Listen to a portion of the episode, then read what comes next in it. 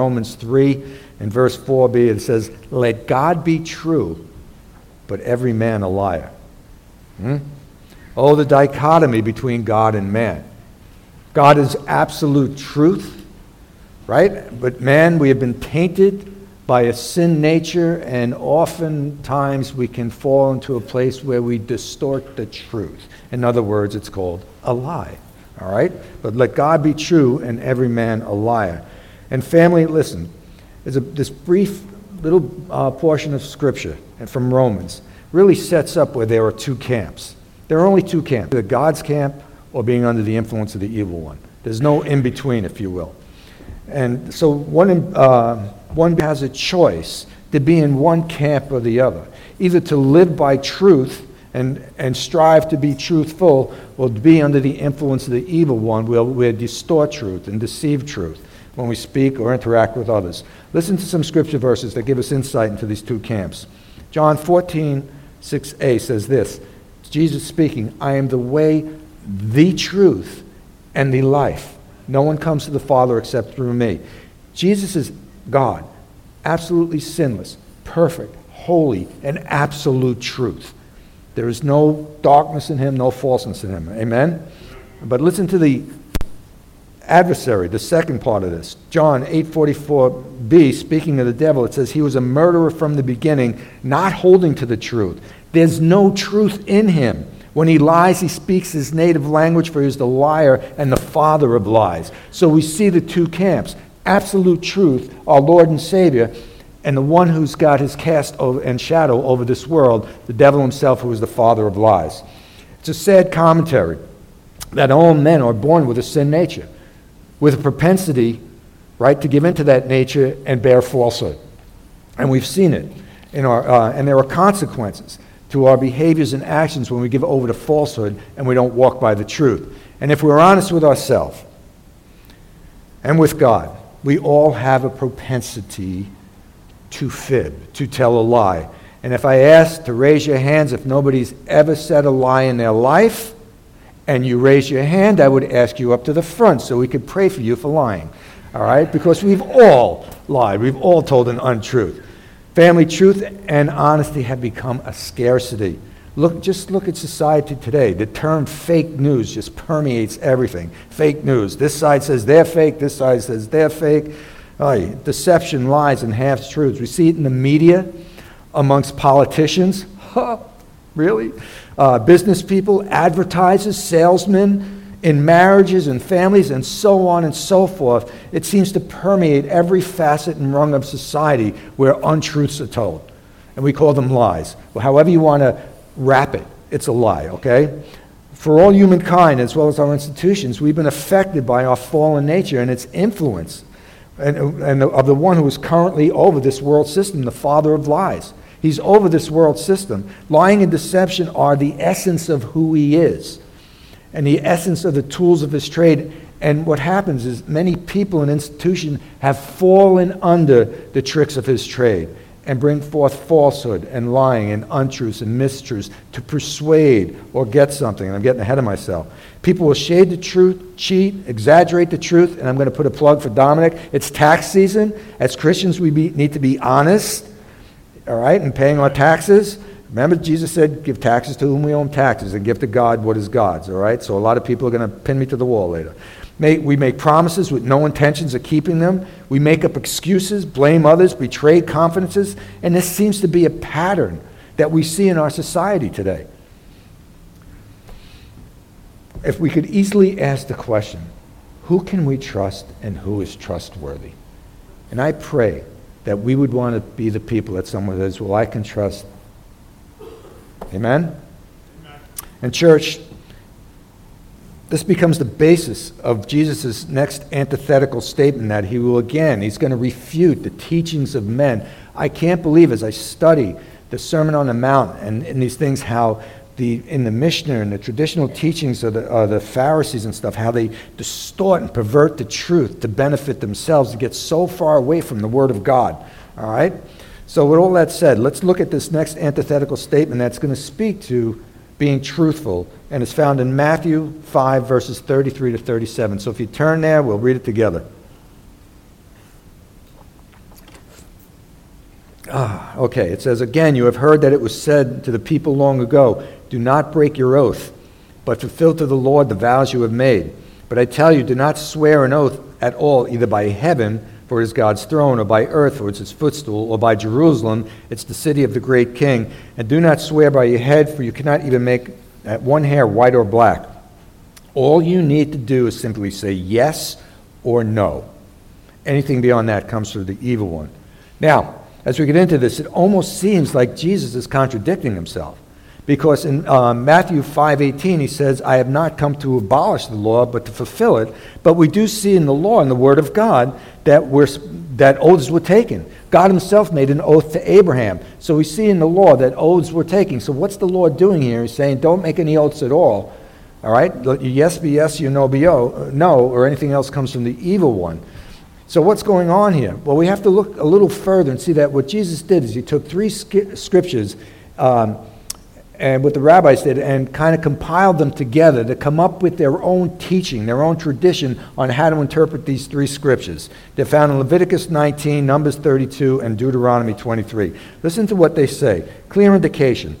Leviticus 19 says this Do not swear falsely by my name and so profane the name of, the, of your God. I am the Lord.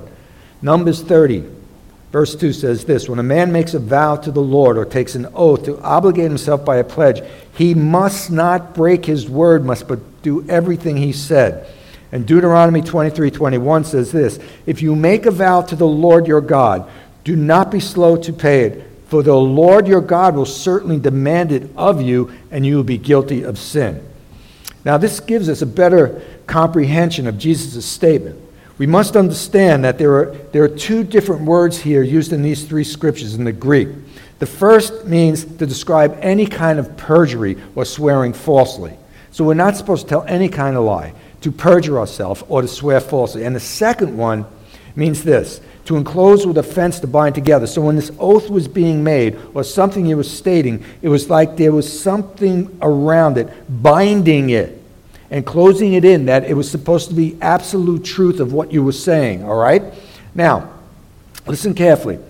Um, the Mosaic law forbade irreverent oaths, using the Lord's name in vain, an irreverent oath, or, or breaking of vows. You were forbidden to break a vow if you invoked God's name in putting that fence around it and binding what you said. So that's exactly what happened. If they made an oath and invoked the name of the Lord as, as if God Himself was binding that oath, putting that fence around what you said, that you were to keep it. And if you did not, you would stand under His judgment.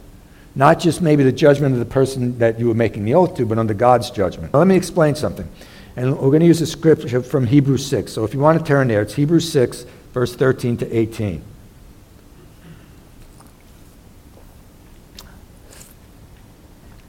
It says, when God made his promise to Abraham, he made his oath to Abraham, since there was no one greater for him to swear by, he swore by himself, saying, I will surely bless you and give you many descendants. And so, after waiting patiently, Abraham received what was promised. People swear by someone greater than themselves, and the oath confirms what is said and puts an end to all argument.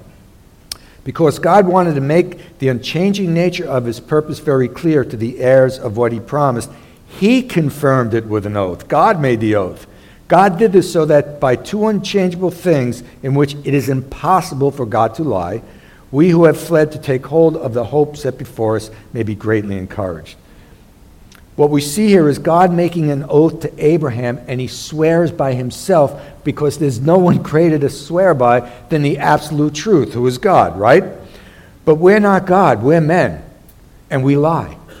So, what we're saying in the scriptures is that you want to make an oath, and if you want to make sure that it's absolutely going to be fulfilled and confirmed, we invoke the name of the Lord, and by doing that, you are bound to it. Not only bound to completing it, but if you don't, there will be judgment, all right?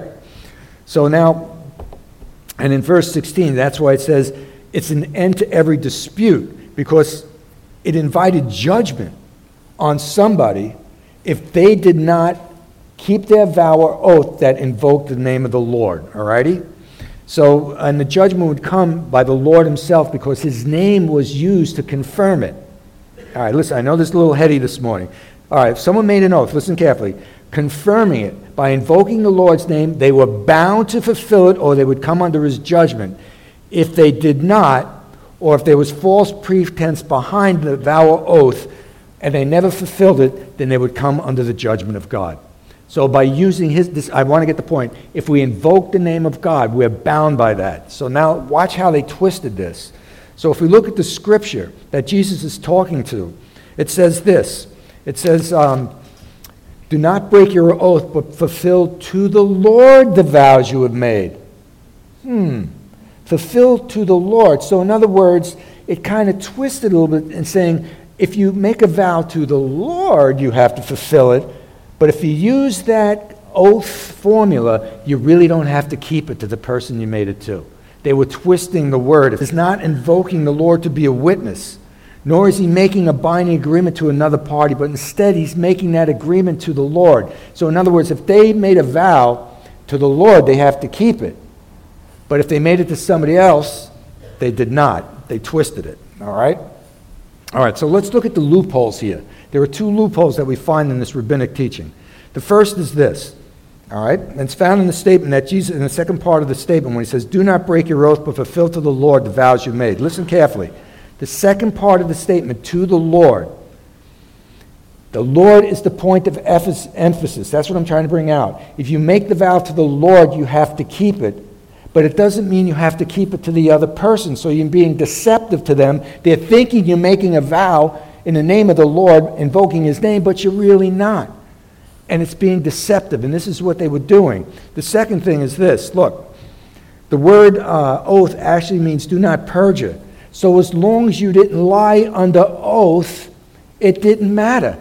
As long as you were an oath, you could be deceptive and not fulfill what you were saying. It was another loophole. So in these, in these things that the rabbis were teaching, there were various loopholes where you didn't have to fulfill your vow that you didn't have to do what you said you were going to do. It was a way out. All right? So they would make these oaths and not fulfill it. And then they said, well, we didn't invoke the name of the Lord, so we're not guilty. But they were being deceptive to the other party, which is uncool. All right? And so the Lord goes on and says this You have heard it said, but now I tell you, don't take an oath at all and is he saying that there shouldn't be oaths? Yes, because God made oaths, the Lord made oaths, the Old Testament, New Testament. But he's saying if you're going to be deceptive in using some oath formula to make an oath or a vow, don't do it at all. Don't do it at all because you're gonna, you will come under the Lord's judgment for lying. The Lord is negating oath formulas, if you will, that at the core of their intentionality is deception that gave the other party, right? The impression that they were going to do this thing, keep this thing, when they had no intent on doing it at all because they didn't invoke God's name. They just used a, a formula that was concocted by the, the teachings of, and traditions of men with no intent of being honest, but by being dishonest. And that dishonors the name of our Lord and Savior. All right? And so he goes on, the Lord Jesus, in verse 34 to 36, he will continue to debunk this system of loophole oath taking Listen to what he says again. It says, Do not swear an oath either by heaven, for it is God's throne, or by earth, for it is his footstool, or by Jerusalem, for it's the city of the great God and King. And do not swear by your head, because you can't even make one hair white or black. And look at the background. I want to give you some background here. By that point, when uh, in the first century, when Jesus was walking the earth, by the law and the traditions of men, at this point, only the high priest could use the name of the Lord during the Day of Atonement. And only the priests in Jerusalem can invoke the Aaronic blessing and use the name of the Lord. Any other use or saying God's name was blasphemy. We got a problem here. So if you're supposed to invoke the name of the Lord to make an oath, but if you do, it's blasphemy and you'll get stoned for it, guess what? They wouldn't invoke the name of the Lord. They would use these oath formulas and make that promise null and void. Null and void. Right? You guys are all looking at me like I got eight heads. All right. So think about it. In order, eh, ready, this is a Robism here.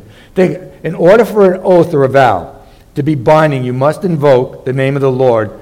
But if you do, you're guilty of blasphemy, which is a capital offense. So therefore, now a substitution was made that had no credibility of keeping the oath.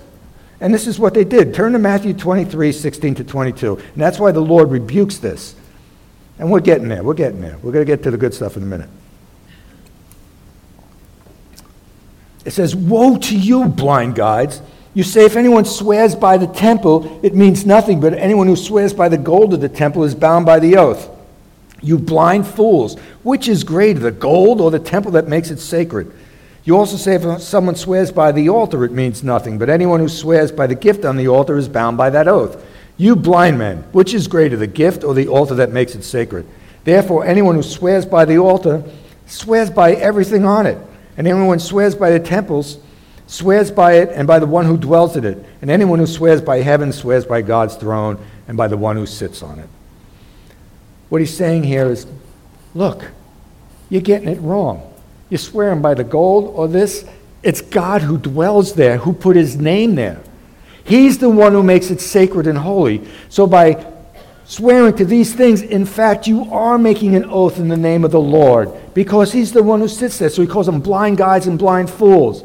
And what he wants, he wants them to look into their hearts and see that they shouldn't make these deceptive oaths because it's a heart issue. He wants them to speak in truth and honesty. That's why he says that yes be yes and you no be no. It's that what we speak from the heart, it's going to be exactly what we mean and exactly what we say. There shouldn't be anything to 16 to 17. It says, These are the things you ought to do. Speak the truth to each other and render true and sound judgment in your courts. Do not plot evil against another. Do not love to swear falsely. I hate all this, declares the Lord. He hates falsehood. He's the father of truth, He's absolute truth. Amen? And Proverbs 6 16 to 19 says this There are six things ready the Lord hates that are detestable to him haughty eyes, a lying tongue. Oh, maybe some hands that shed innocent blood. I wanted to stop here. Not getting political, but thank God, this is the first president who ever stood the, for the right to life. Our country should not be shedding innocent blood. There are consequences. And to go on in 18, it says, A heart that devises wicked schemes, feet that are quick to rush into evil, a false witness who pours out lies, and a person who stirs up conflict in the community. Hates lying, hates deception. Proverbs 12 22, the Lord detests lying lips. Ready? But he delights in people who are trustworthy. Amen. He delights in those who are trustworthy, but he hates lying lips. So, with all that said, how can we make practical application for this whole rigmarole around about the deceptive oaths that the, uh, the traditions of men and that God wants us to be trustworthy and honest? Well, let's look at four W questions, if you will. And we're going to look at why do people lie? Why do people lie? To whom are, can our lies be directed? What can we categor- categorize as a lie? And how do we overcome or refrain from lying or bearing a false testimony? Well, the first one is kind of easy. As we said, as human beings, we're all born with a sin nature. So we have a propensity to do that which is contrary to the Word of God. We will lie, right? We're also surrounded by a society that's under the influence of the devil. Read the scriptures. He's, given, he's been given domain over the earth, and he's the father of lies, all right? But usually, when we do tell a half truth, myth truth, lie, whatever you want to call it, it's in order to satisfy one of our own desires or gain something that might be unattainable if we don't fabricate or tell an untruth. So we're looking to gain something. The other reason we may lie is to protect ourselves from the consequences of our own choices, words, or behaviors. We try to, oh, I didn't really say that. Oh, no, I didn't really mean that. We try to finagle out of it. So as human beings, we will tell untruths. Self preservation at any cost lies at the root of our sin nature. We will protect ourselves because we are number one to ourselves within our sin nature. Amen?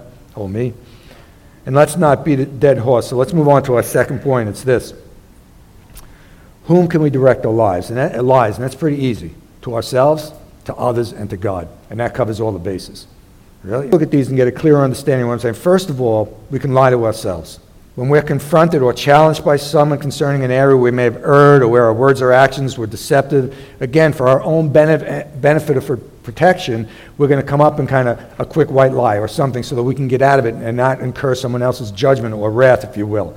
And in our response, usually what we try to do is rationalize or justify why we told this mistruth or half truth, but it's still a lie in God's eyes, yes? And by doing so, we will lie to others in order to protect ourselves, our position, or our possessions. And ultimately, who are we lying to? We're lying to God because He hears every word, He knows every motive, right? He knows all things, He's omniscient. So ultimately, we're lying to Him. Allah, Ananias and Sapphira. We all know about Ananias and Sapphira, most of us do. Please turn to Acts chapter 5 and let's look at this example. An example have two people lied to themselves, they lied to others, and they lied to God. It says in verse 1 of chapter 5 Ananias and Sapphira. Now, a man named Ananias together with his wife Sapphira, also sold a piece of property. Now, what they were doing is they were selling property, giving it to the apostles, and they were using it to benefit others. So he says, Oh, Barnabas do this. So they figured they'd try to do the same. They saw the accolades that Barnabas was getting, so they said, Hey, why not? Let's sell some property. With his wife's full knowledge, he kept back part of the money for himself, but brought it to the uh, apostles and put it at their feet. Then Peter said, Ananias, how is it that you. Uh, that Satan has so filled your heart that you have lied to the Holy Spirit. So, what do we see happening already? They lied to Peter and the apostles, and they lied to God. He says, How could you lie to the Holy Spirit, right? Didn't it belong to you before it was sold? And after it was sold, wasn't it the money at your disposal? What made you do such a thing? You have not lied just to men, but to God. When Ananias heard this, he fell down and he died. And great fear seized all who heard what happened. Then some young men came forward, wrapped up his body, carried him out. Three hours later, his wife came, not knowing what had happened. Peter asked her, Tell me, is this the price you and Ananias got for the land? Yes, she said, that's the price. And Peter said, Liar, liar, pants on fire. Seriously. How could you conspire and test the Spirit of the Lord? Listen, the feet of the men who buried your husband are at the door, and then she dropped dead also. Why? lied to themselves, they lied to the apostles, and they lied to God. Family, this portion of Scripture covers all the bases. Without going through the motives of why they did such a thing, right? They weren't honest with themselves, they weren't honest with the apostles, they weren't honest with God. And there were consequences for their deception. They both were struck down by the Lord. Now, you may say that this is kind of harsh, but remember, this is the beginning of the church. And God was letting them know that this is not going to happen in my body, that you are going to be deceptive and lie. So he set a pretty harsh example. But let them know that the people who are called by my name are going to be trustworthy. They're going to be honest. They're going to be people of integrity. And if not, there will be consequences. Amen. Now, none of us who have told fibs or lies have been struck down, but he wanted to let the church know this ain't going to happen within my body. So they, they were made an example of, but it's an example for us. We have to be careful not to do the same kinds of things, to have the same kinds of attitudes, or carry out the same kind of actions or behaviors that would illustrate deception and lies, because the Lord desires truthfulness and honesty from his people. And we have to avoid justifying and rational, rationalizing away the truth because it may lead to further consequences. A lie built on a lie built on a lie, and all of a sudden you find yourself down a bad road, yes? What we need to do either confess when confession is needed, ask forgiveness when forgiveness is needed, and then move forward. All right, move forward. And there's nobody, by doing it God's way, we can't blame anybody else for the consequences because we realize that it began with us. Things don't happen in the future with further consequences that could come out of this is that you realize there are consequences for your actions and you won't do them in, in the future. You'll try to curb and look to tell the truth all the time so that there aren't consequences in the future. Honesty and integrity, church, need to be at the root of our words, our attitudes, our behaviors, our motives, our actions, our relationships with others. We need to be honest with one another, right? And this is why because we carry the name of Jesus Christ, who is absolute truth and righteousness. We represent him. Amen? Any, any of you oldies in here that remember the old Billy Joel song, Honesty? It says this Honesty is such a lonely word. Everyone is so untrue. Honesty is hardly ever heard. And family, this may be true for people in the world, but it cannot be true for the disciple of Christ. We have to be honest, truthful, and people of integrity. All right, so let's go on to practical application number three and things that we need to be aware of that could come under this idea of lying or falsehood that could damage somebody else. First of all, it's what I call it the, the, the sorry, the destructive lie.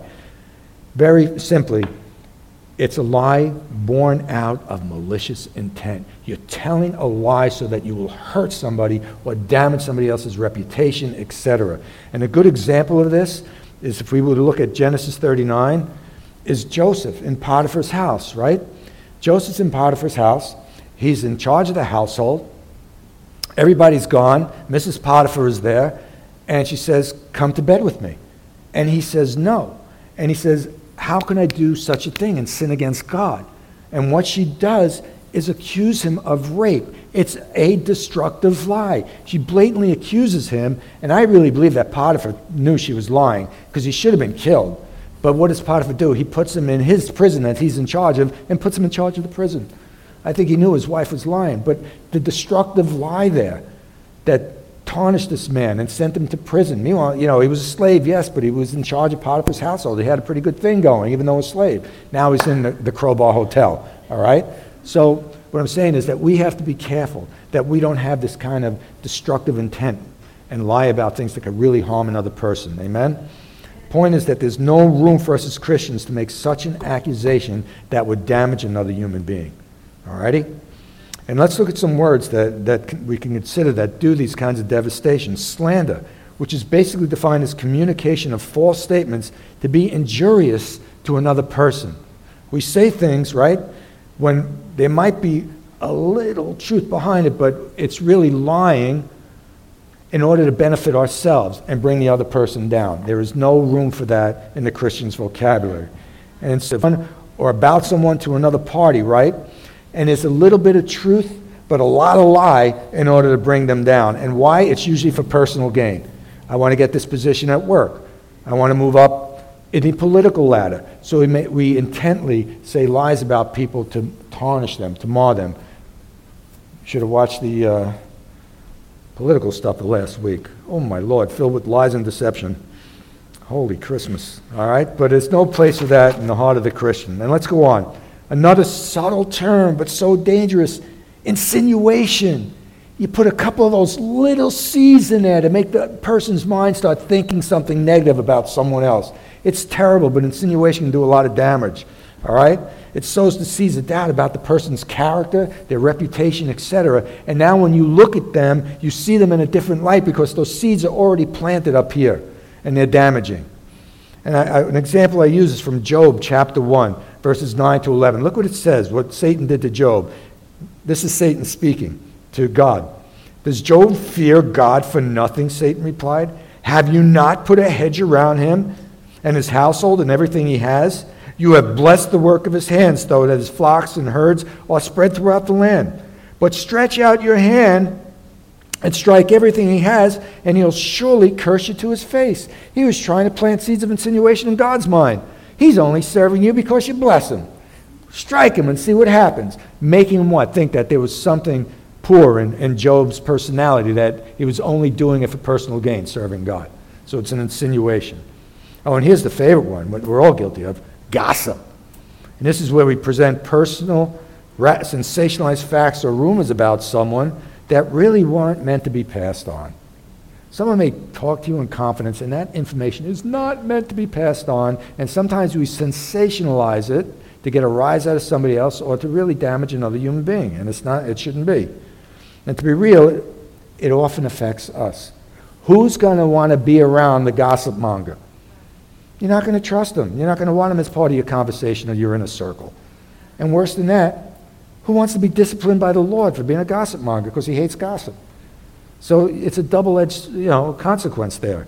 People won't want to be around this. We'll be disciplined by the Lord, and there's no room for it. So we see that any of this stuff is not acceptable in God's eyes. Let's go on and look at something I call the defensive lie, which I've alluded to already. This is simply to lie to protect ourselves or our reputations, our livelihood, and it's a premeditated, blatant lie. But we're trying to do it to protect ourselves. And to get a good idea of this, again, let's go back to Joseph and his brothers. Here's Joseph. Now, his dad was wrong. He was his father's favorite, so he makes him this nice, beautiful, multicolored coat. And he goes out and says, Go check out what your brothers are doing. When he comes back with a bad report, how do you think that went with his brothers? They were upset with him. Who's this little punk come out and check on us and, and go back to dad and tell him what we're doing wrong? So here he comes again to check on his brothers. They get him, they throw him in a cistern, they were going to leave him for dead, but instead they pull him up, sell him to Midianites, and they go back to their dad, deceptive, and say, Oh, this must be your son's coat. It's full of blood. He was probably eaten by wild animals. And Jacob's response, he goes, I want to die. That deceptive lie hurt that man, hurt Jacob, even though God was working that all out in his plan. But that deceptive lie of the brothers was to cover their tracks so that the father wouldn't know exactly what happened, that they sold this kid into slavery. But it hurt Jacob. Deceptive lies hurt. They hurt. They can hurt others. Do you hear me? Family, a destructive lie, deceptive lie will cause pain and heartache at some point, and its poison is going to affect us and others. All right, two more terms. The defective lie. And what do I mean by this? It's simply when we misconstrue the truth in order to build ourselves up. Basically, it's called what? Boastfulness. And you guys said, Sal said it before. Speaking of one's abilities, accomplishment, in order to make ourselves look better, in order for, again, to secure a position, keep a position, get a position, whatever it is, to look better in somebody's eyes. And I like what Sal said this morning. In 1 Corinthians 1.31 it says this, boast in the Lord. Do you realize any gift, talent, ability we have comes from God anyway? So how can we boast in our own accomplishments or attributes? God gives it to us, not for us to boast, but to bring him glory and honor. The voice you got, Sal, is to bring Christ glory and honor. Thank you for using your gifts. Others, Joni, what you're doing with in your, your special ed background, bringing that for buddy break, it's going to bring him glory and honor. Amen? As these people come to know the Lord. Whatever we do, those attributes are to glorify him, not to get a pat on the back and, hey, hey, hey, you're just great. No, he's great. He's just allowed me these gifts and talents to bring him glory and honor. And listen to Proverbs 27 2. Let someone else praise you, not your own mouth, an outsider and not your own lips. All right? If someone's going to give you, say you did a good job, let it come from someone else. But be careful be careful because that can become a way of using flattery. Flattery, right? Insincere and excessive applied so to get something from somebody else. Oh, wow, you're just the greatest boss in the world. I could really use that raise. You know what I mean? So we flatter somebody to get some kind of benefit. And I'm not talking about building another person up.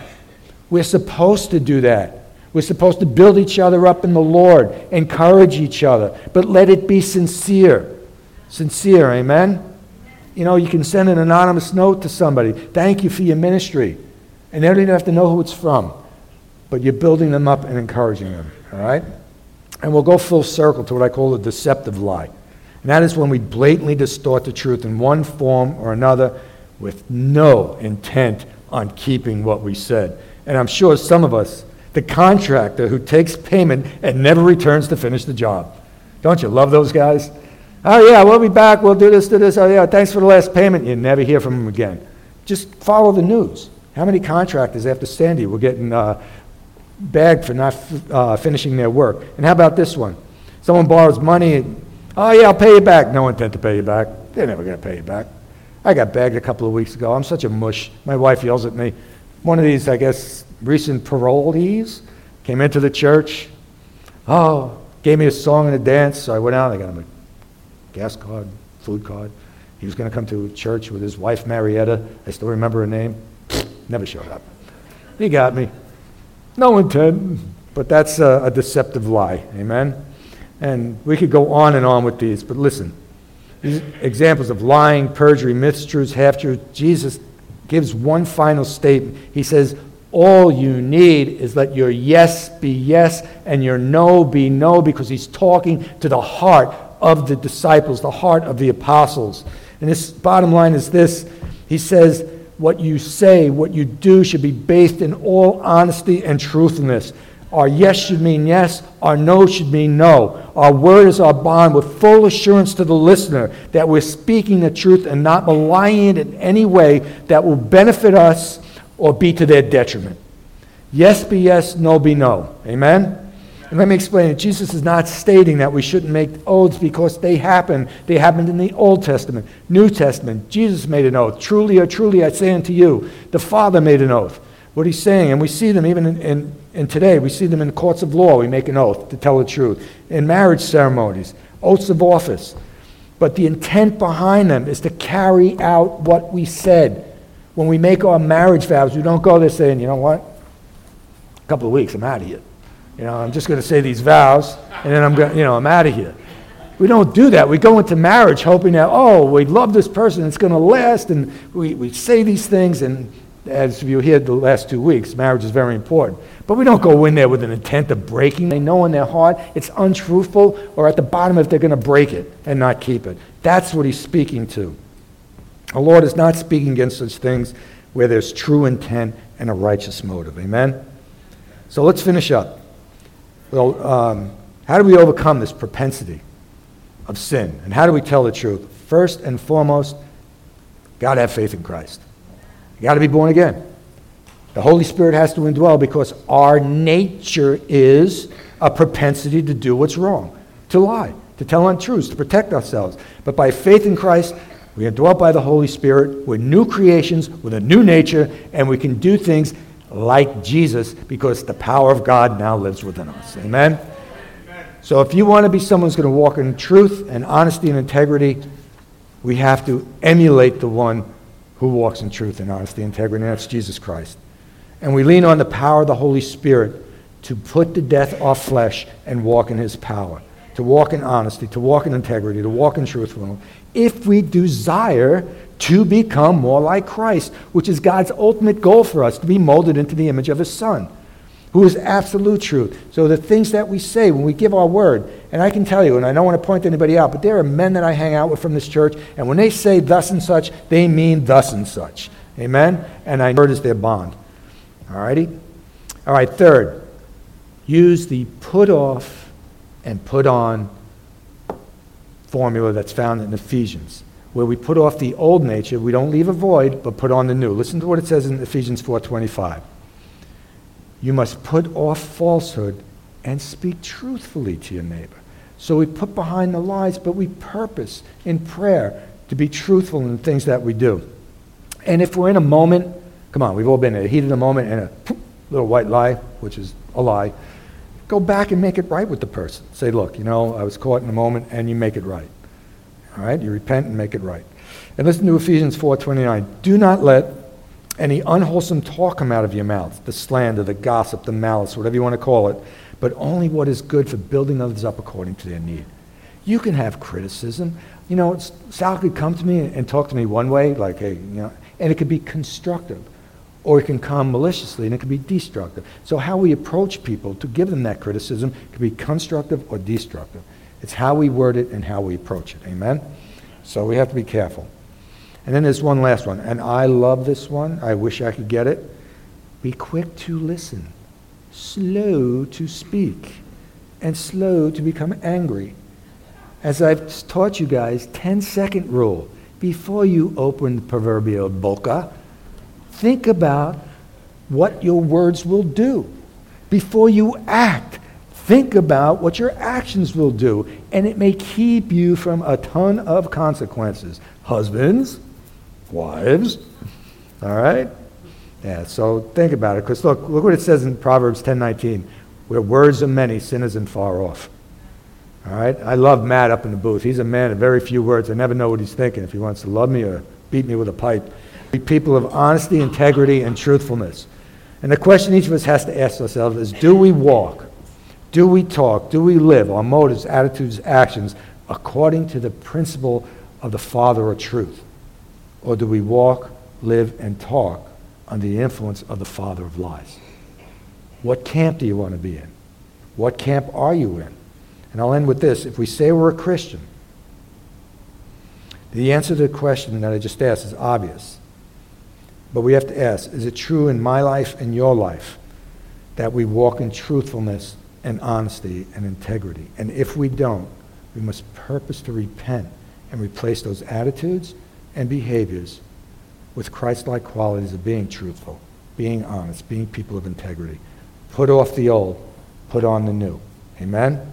That we would walk our lives. That when we speak to somebody and we tell them we're going to do this I'm going to fulfill that, we do it because our word is our word and our bond is our bond. Amen?